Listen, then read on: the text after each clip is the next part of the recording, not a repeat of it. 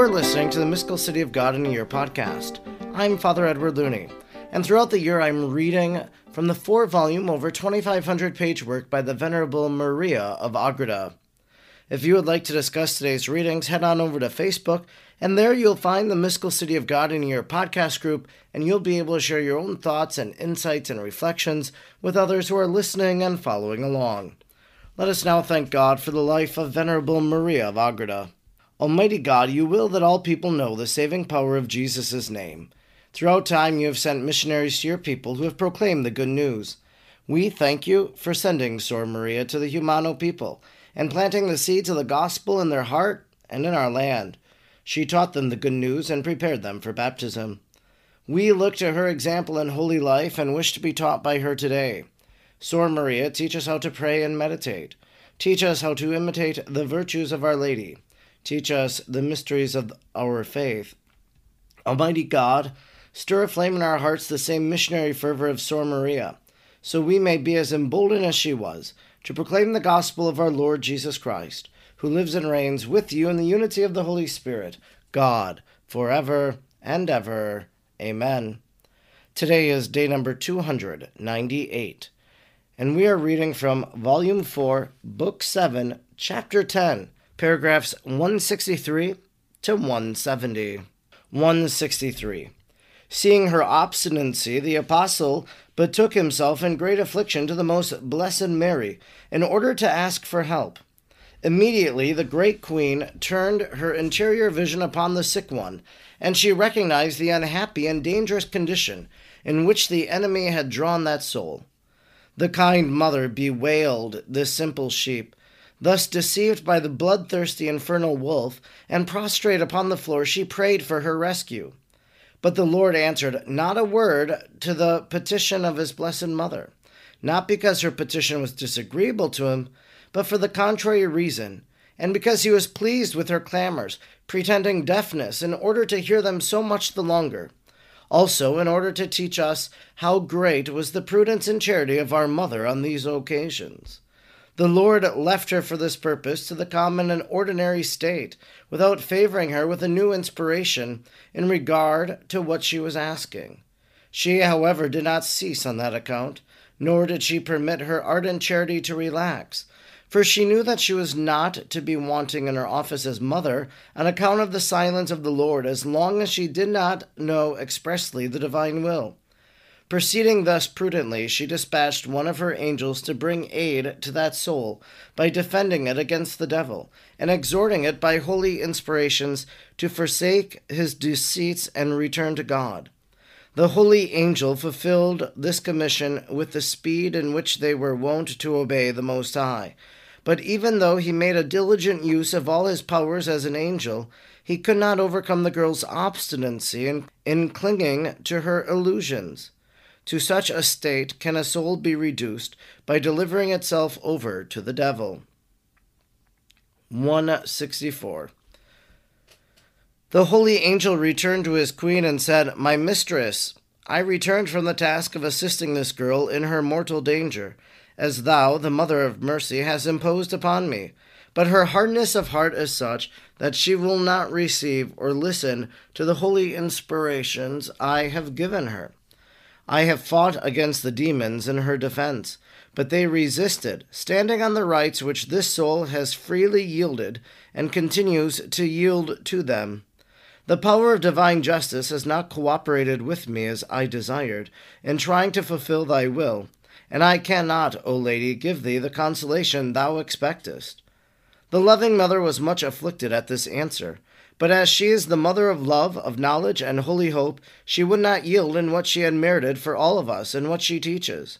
Retiring once more to pray for the salvation of that erring soul, she prostrated herself upon the ground and said, My Lord and God of mercy, behold here this vile wormlet of the earth. Chastise and afflict me, but let me not see this soul, which was marked as one of the first fruits of thy blood, and is now deceived by the serpent, become the spoil of his malice and of his hatred against thy faithful. 165. The most blessed Mary continued for some time in this petition, But she received no answer from the Lord, in order that her invincible heart and her charity toward her neighbor might be put to the proof. The most prudent virgin bethought herself of what had happened to the prophet Eliseus, who had vainly sent his staff with his servant Gehazi to resuscitate the boy, and had found that he himself must touch and stretch himself over his body in order to restore him to life. Neither the angel nor the apostle were powerful enough to awaken from sin and from the stupor of Satan that unfortunate girl. Therefore, the great lady resolved to go and heal her in person. This resolve she recommended to the Lord in her prayer, and although she received no answer, she considered that the work itself was a sufficient warranty to proceed. She arose, therefore, to leave her room and to walk with St. John to the dwelling of the sick woman, which was at some distance from the cenacle.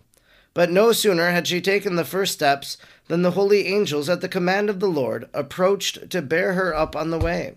As God had not manifested his intention, she asked them why they thus detained her.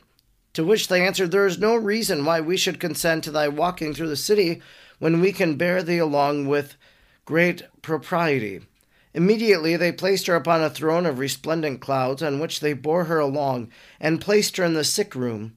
The dying girl, being poor and now speechless, had been forsaken by all, and was surrounded only by the demons, who waited to snatch off her soul. 166. But as soon as the Queen of Angels made her appearance, all the evil spirits vanished like flashes of lightning. And as if falling over each other in their dismay, the powerful queen commanded them to descend into hell and remain there until she should permit them to come forth. And this they were forced to do without the least power of resistance. The kindest mother then approached the sick woman, and taking her by the hand and calling her by her name, spoke sweetest words of life. Instantly, a complete change came over the girl, and she began to breathe more freely and recover herself. Then she said to the heavenly Mary, My lady, a woman came to me who persuaded me to believe that the disciples of Jesus were deceiving me, and that I had better immediately separate myself from them and from thee. Otherwise, if I should accept their way of life, I should fall into great misfortune. The queen answered, My daughter, she who seemed to thee a woman was thy enemy, the devil. I come in the name of the Most High to give thee eternal life. Return them to his true faith, which thou hast received, and confess him with all thy heart as thy God and Redeemer, who for thy salvation, that of all the world, has died upon the cross. Adore and call upon him, and ask him for the pardon of thy sins. 167. All this the patient answered, I have believed before, but they told me it was very bad, and that they would punish me if I should ever confess it. The heavenly teacher replied, My friend, do not fear this deceit, but remember that the chastisement and pains which are really to be feared are those of hell, to which the demons wish to bring thee. Thou art now very near death, and thou canst avail thyself of the remedy I now offer thee. If thou wilt only believe me, and thou shalt thus free thyself of the eternal fire which threatens thee on account of thy mistake. Through this exhortation, the grace is procured for this poor woman by Mary, she was moved to abundant tears of compunction, and implored the Blessed Lady further to assist her in this danger, declaring herself ready to obey all her commands. Then the loving mother made her openly profess her faith in Jesus Christ, and elicit an act of contrition in preparation for confession. At the same time, she sent for the apostles to administer the sacraments to her. The sick girl, repeating the acts of contrition and love, invoking Jesus and Mary, who was directing her happily, expired in the arms of her protectress. The Blessed Mary had remained with her two hours in order to prevent the demons from again renewing their assaults. Her assistance was so effectual that she not only brought back the young woman to the path of eternal life, but delivered her soul from all guilt and punishment.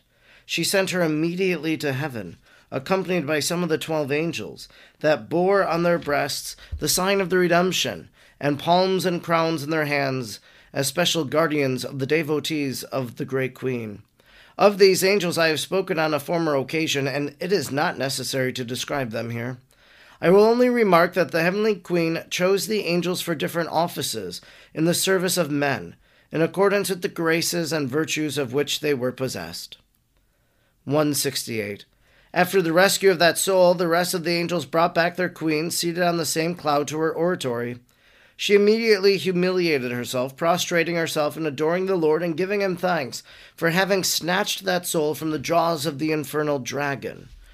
She composed thereon a hymn of praise in his honor.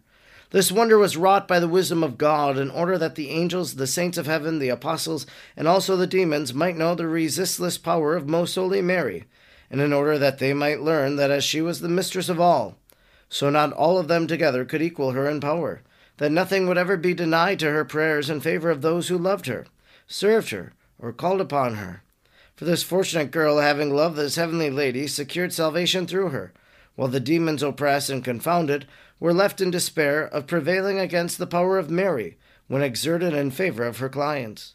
Other lessons might be drawn from this example, which I leave to the prudent meditation of the faithful. 169. The same blessing was not attained by two other converts, who failed to merit the efficacious intercession of the Blessed Virgin. Since their fate may serve as a lesson and as a warning, like that of Ananias and Sapphira, against the astuteness of Lucifer in tempting and ruining human souls, I shall relate it likewise, as far as it was made known to me. May the instruction it conveys inculcate the fear of the just judgments of the Most High. Psalm 118, 120. After the miracle just related, the demon was permitted to return with his host to the world in order to test the constancy of the faithful.